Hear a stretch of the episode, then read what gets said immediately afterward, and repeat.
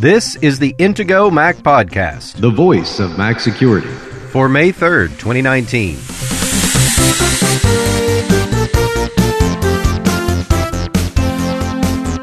In this week's episode, XProtect is updated for Windows exploits, Facebook bans personality quizzes, security problems with Nest, and Apple cracks down on screen time apps. The Intego Mac podcast is presented by Intego, makers of security and utility software exclusively for Apple products since 1997.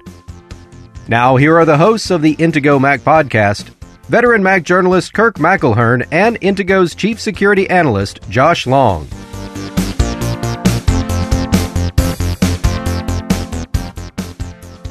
For once, we're not going to start an episode talking about Facebook, we, which we've been doing a lot lately. We will, of course, mention Facebook later because what would an episode of this podcast be without Facebook, some sort of Facebook problem? What we are going to start with is something called XProtect. And this is, uh, Josh and I were talking before the show. I don't think we've actually ever mentioned this on the show or at least explained what it is. Now, you may remember a few years ago that on the Mac, uh, Apple added something called Gatekeeper. And this is the thing that warns you when you're launching an application for the first time. Are you sure you want to launch this? You downloaded it from here. And Gatekeeper is a complicated thing. It checks code signatures from developers, but it also checks some files for malware. The way it does this is it uses, and Josh is going to explain all the terms I'm using here in a minute. It uses a signature based method of testing files to see if they contain malware. And the file that does this, the file that contains the signatures on the Mac is called XProtect. Now, Apple has never actually called this system XProtect, but in the security business, people tend to call it that because of the name of this file. So the reason we're talking about this is that Apple has updated the XProtect file, the, the list of malware signatures, for the first time to combat Windows exploits on Mac computers. Now, we've long said that one of the main reasons that you want to use anti-malware software on your Mac, which isn't targeted that much, is if you share files with friends, colleagues who use Windows and you want to protect them. It's the same as with vaccination. The more people who are vaccinated, the less risk there is for everyone else. It's interesting that after all these years, and as long as I've been in this business, people have been saying that Mac should be also checking for Windows malware. It's interesting that Apple has finally updated XProtect to deal with some of these Windows exploits. Josh, so you need to explain what signatures are, maybe a little bit more about how Gatekeeper works and how signatures are checked, what these Windows exploits are, and while you're at it, if you can give me some winning lottery numbers, I'd be really grateful. Okay, well, I'll, I'll see what I can do, Kirk. Let's see. So, I guess let's start with a little bit about the history of XProtect. So, back in uh, when Snow Leopard was released, that's Mac OS version 10.6. That's when Apple introduced this new XProtect feature. And um, it was called the Safe Downloads List. That's what Apple called it, um, which is kind of backwards because it's really more of a list of unsafe downloads.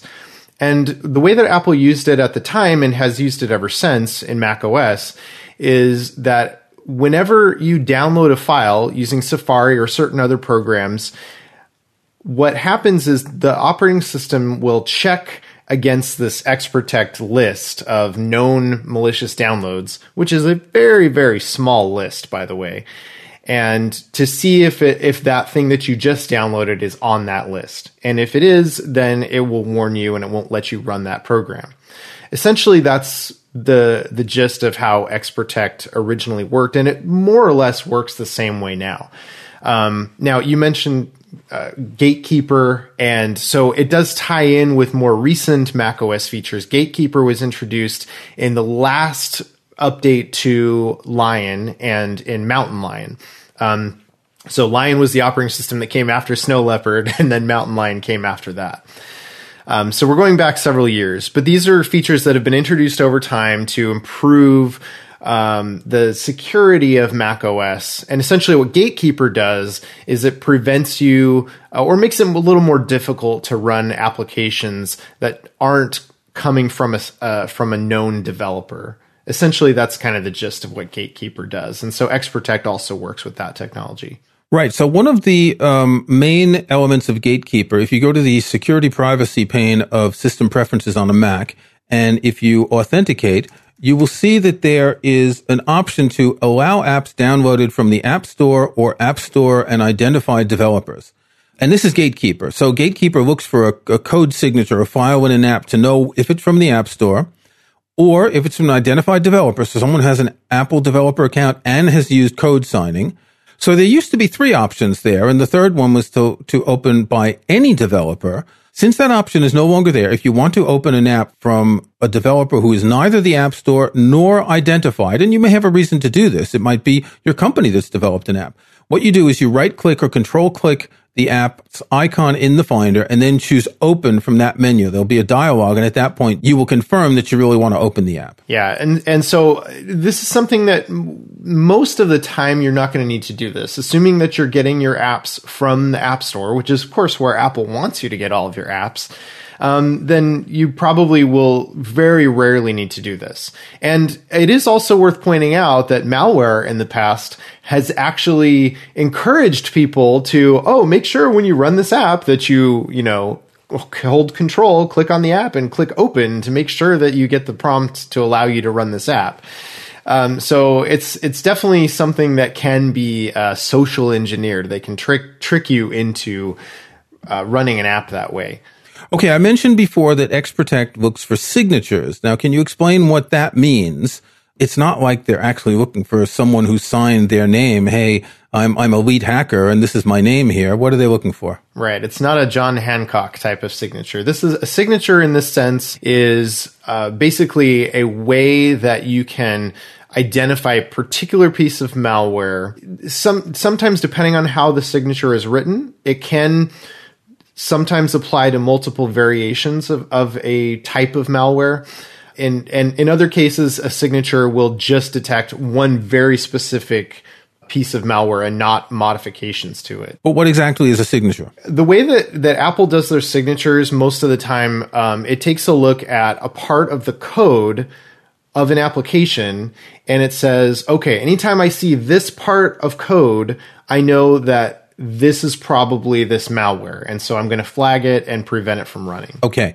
And, and there can, of course, be false positives because some of this code, it's, it's not actually the code itself. If this display that, it's the, it's the binary version of the code. So it's a string of characters.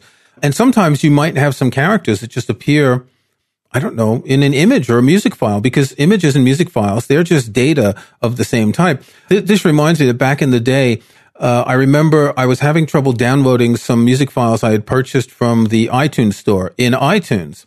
And it turned out that I had a system wide ad blocker on my Mac.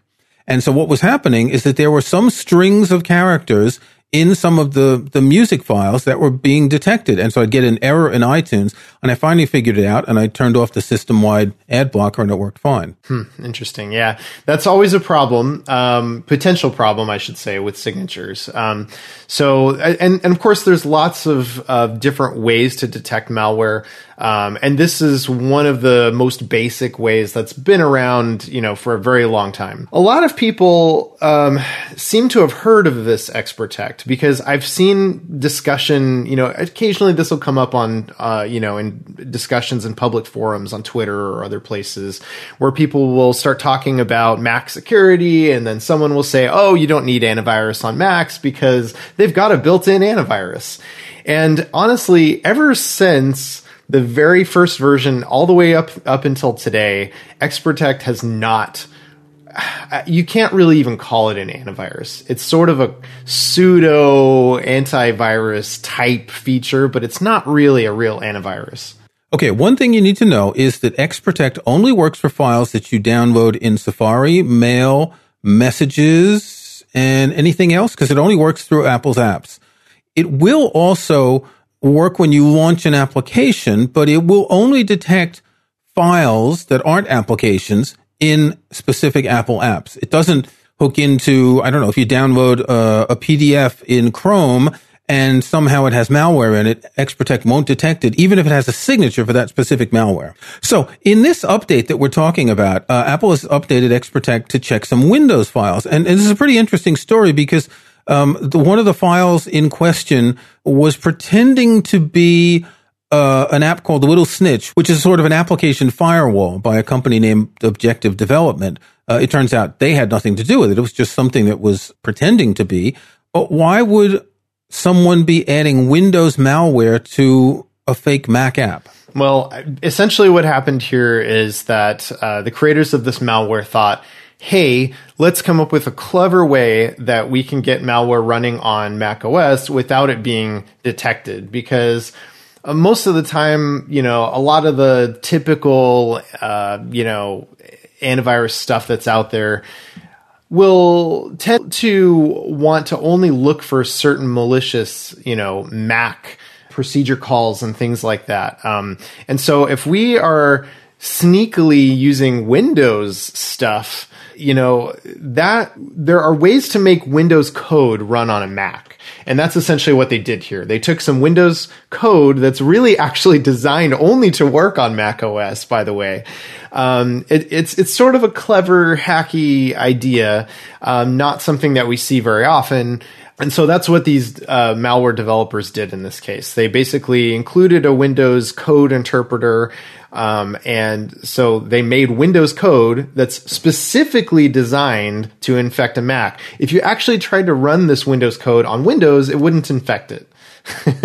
so um, it's just sort of a, a clever way to try to get around some malware detection techniques. What I find really interesting about this story, though, is that this malware has been around for months, and Apple just now added a signature to XProtect. This is what I was getting at before. This is wh- when I was saying that, you know, XProtect doesn't really provide much protection. People were getting infected by this months ago. And now all of a sudden Apple added a signature to XProtect. It's like, well, it's too little too late, guys. This doesn't really help anybody anymore because nobody's still downloading this malware at this point. There you go. Uh, XProtect doesn't really protect you. Not, not in any meaningful way. You like to call it X doesn't protect. X doesn't protect would probably be a more accurate description. Yes.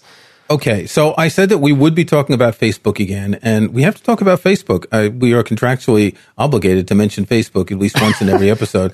Um, Facebook is banning these personality quizzes, uh, many of which were used to harvest personal information about people and get access to their contacts and all that.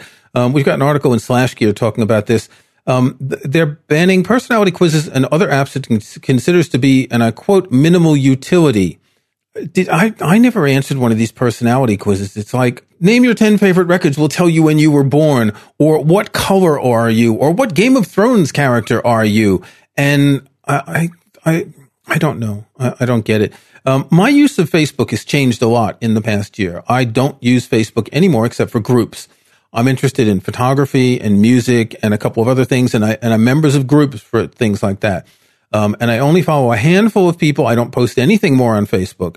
Um, and anytime anyone I know would post some of these things, quizzes and stupid apps, and it was pretty common, I would unfollow them. I wouldn't, you know, the thing, unfollow so and so, but remain friends, that kind of thing.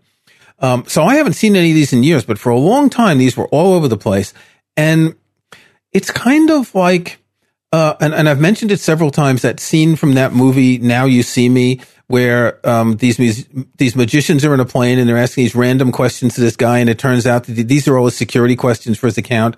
This is the kind of data that gets harvested by these apps, and kudos to Facebook for doing something good, so we can't laugh at them this week.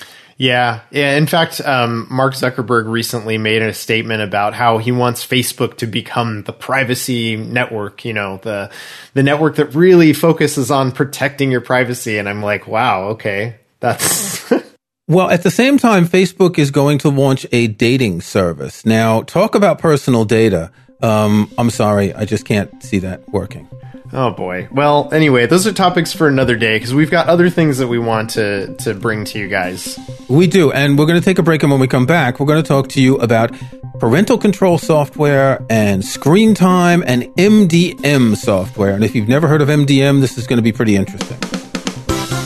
If you or someone you know has got a new MacBook or iMac, or switched to the Mac from Windows, be sure to check out Intego's new Mac User Center. It's a one stop collection of the things you'll need to know about using your Mac. Intego's new Mac User Center covers plenty of the basics to get you running smoothly and smartly in no time. Of course, one of the first steps you'll want to take is to install Mac security software from Intego to keep yourself protected. And right now, Intego Mac podcast listeners can get 50% savings on Intego software, including Mac Premium Bundle X9. Mac Premium Bundle X9 is a suite of terrific Intego software that includes the antivirus, anti phishing, and anti spyware protection of Intego Virus Barrier, home and hotspot firewall security from Intego Net Barrier, parental controls for peace of mind from Intego Content Barrier, and much more to help protect, secure, and organize your Mac. Download the free trial of Mac Premium Bundle X9 from Intego.com today, and then use the promo code PODCAST19 at checkout to save 50%. That's PODCAST19 to save 50% on complete Mac protection and security with Intego's Mac Premium Bundle X9. Intego, devoted to protecting Apple products since 1997. Visit Intego.com today. Okay, before we get into MDM software, which we're going to tell you all about, uh, we want to talk to you about a story that showed up in the Washington Post this week. And I've been a journalist for a long time, and I would give almost anything to be able to come up with an opening paragraph like the one in this article. And I'm going to read it to you. Tara Thomas thought that her daughter was just having nightmares. There's a monster in my room, the almost three year old would say, sometimes pointing to the green light on the Nest Cam installed on the wall above her head. Then Thomas realized her daughter's nightmares were real. And it goes on to explain that she walked into the room and heard pornography playing through the Nest Cam that she'd been using as a baby monitor. Basically, Nest has allowed hackers to get in. The Washington Post article is how Nest, designed to keep intruders out of people's homes, effectively allowed hackers to get in. What's going on here? Well, so this sounds frightening. It sounds horrible, um, and obviously that experience that uh, that this person had was horrible. But this is not um, anything that's too surprising to somebody who's listened to our podcast because essentially the attack was something as simple as credential stuffing. And we, we've talked about this before. The idea that uh, if you reuse passwords across multiple sites and multiple services, um, that if your data gets breached and your password becomes public knowledge, then all somebody has to do is try using you know a bunch of these uh, usernames and passwords or email addresses and passwords to log into other services.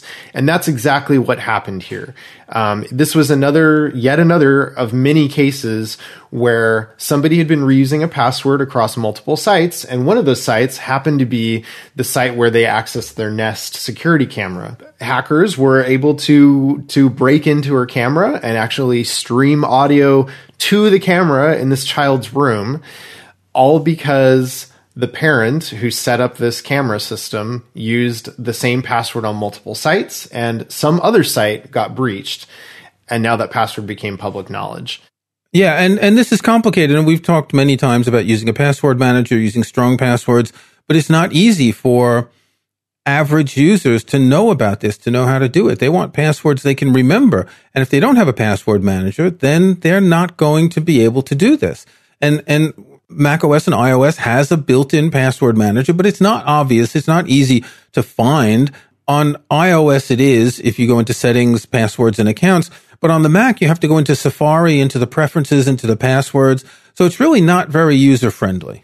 Right. And I, I think what, um, what is sort of disappointing about this type of news story is that most of the time the only thing that people remember is security cameras are not safe and, or you know or hackers can do anything that they want.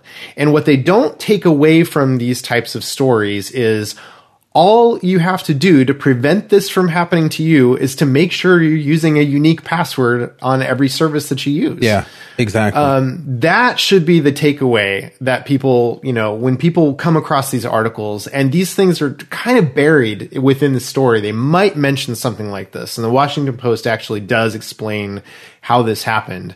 Um, but unless you are really reading carefully and looking for the details, you may miss that and you may not come away with realizing something that you need to do to proactively protect your accounts. Okay, so I mentioned that we were going to explain what MDM software is. And the reason we're going to talk about this is that Apple has uh, removed or limited uh, apparently 11 of the 17 most downloaded screen time and parental control apps. These are in the App Store for iOS. And uh, if you're familiar with screen time, it's a thing on iOS where you can track how much time you spend on your device, how many times you pick it up, but you can also use it as a parental control solution to limit your kids' access, say no more than four hours a day on Instagram, for example. Um, we'll have a link to an article I wrote on the Intego Mac Security blog explaining how screen time works. But there are third parties who have created apps that attempt to give parents this sort of control that works in different ways from Apple Screen Time. Apple Screen Time isn't perfect. The way that they were doing this is installing profiles using what's called mobile device management or MDM technology. Now, MDM is something that a company is going to use when they've got a thousand people with iPhones and they can install the software on it. They can manage it. They can see where the devices are. If a device gets stolen, they can erase it. It's relatively easy. But these are third parties who are when you buy an app and install it, telling you to install a profile, basically giving them access to your phone, is a little bit disturbing.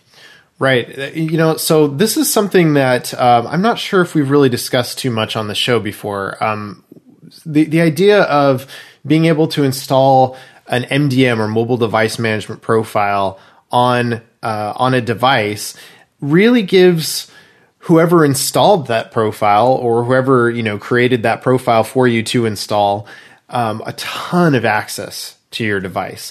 The the reason for this type of profile is mainly so that businesses, uh, uh, you know, large organizations that need to manage a whole bunch of different devices, can have an easy way to do things such as push out updates, um, push out policies, um, you know, they may want to prevent FaceTime from working. You know, it, it, particularly if you think about like a school district environment, they may not want kids to, you know, use particular apps. They may want to prevent them from uh, from being able to get to particular sites and those kind of things.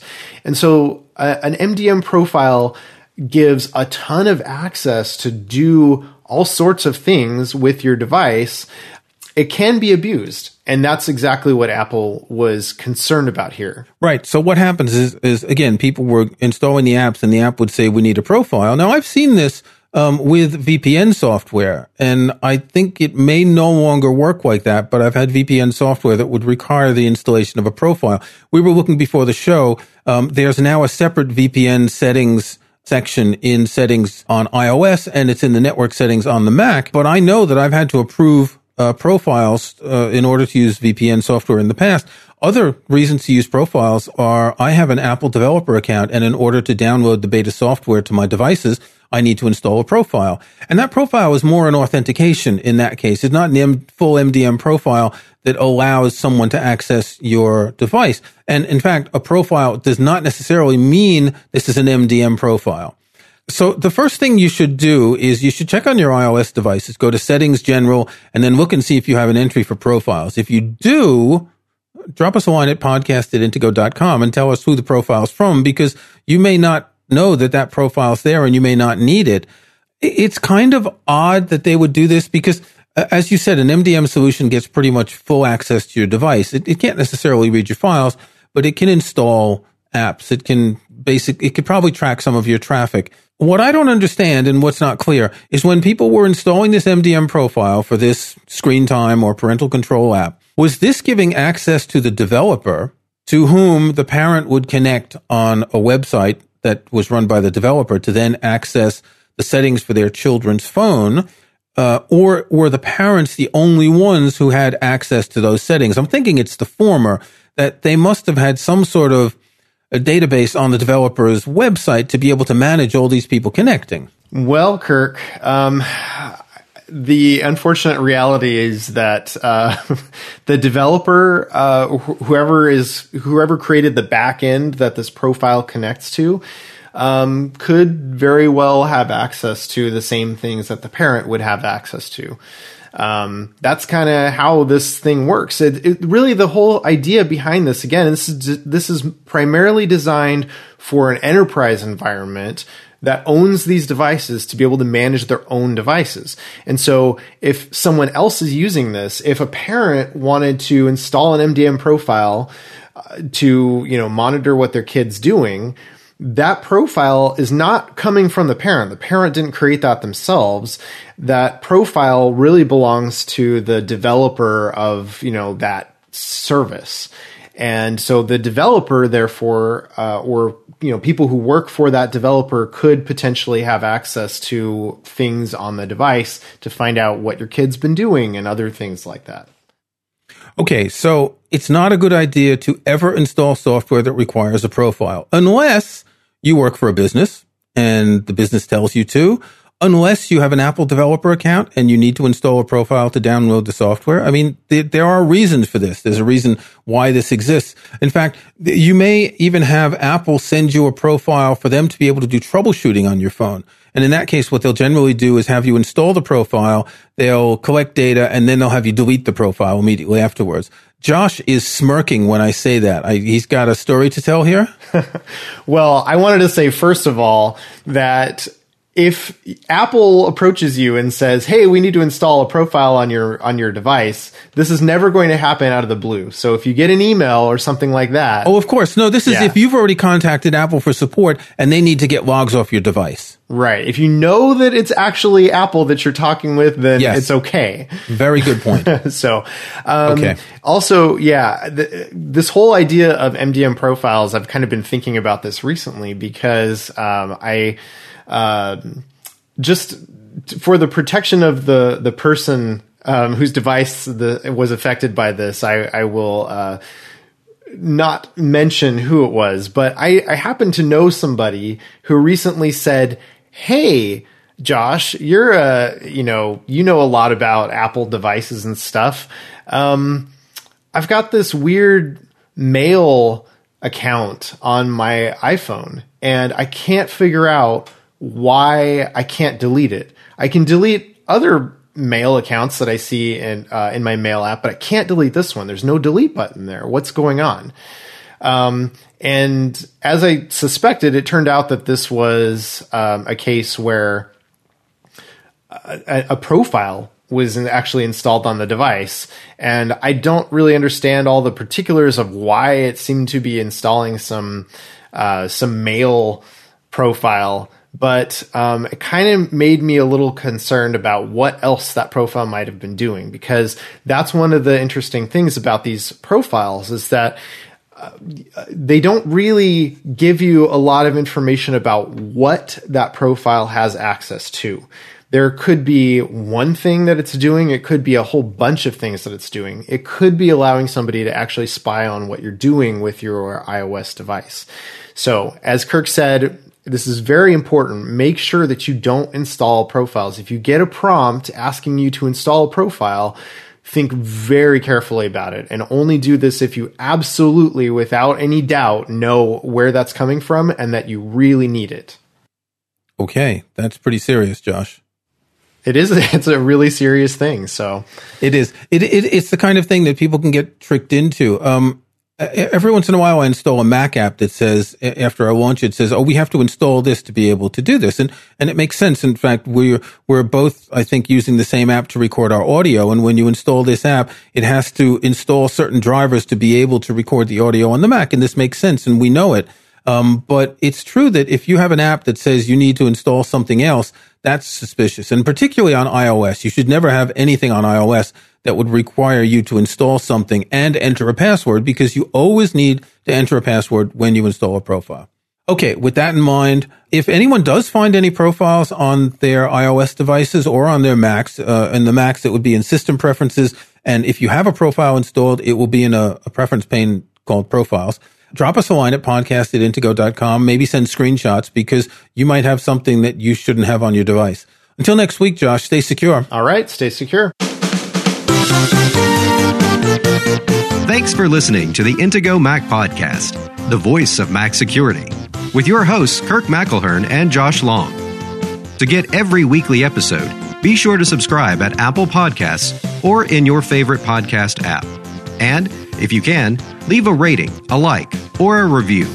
Links to topics and information mentioned in the podcast can be found in the online show notes for the episode at podcast.intego.com. The Intego website is also where to find details on the full line of Intego security and utility software. Intego.com.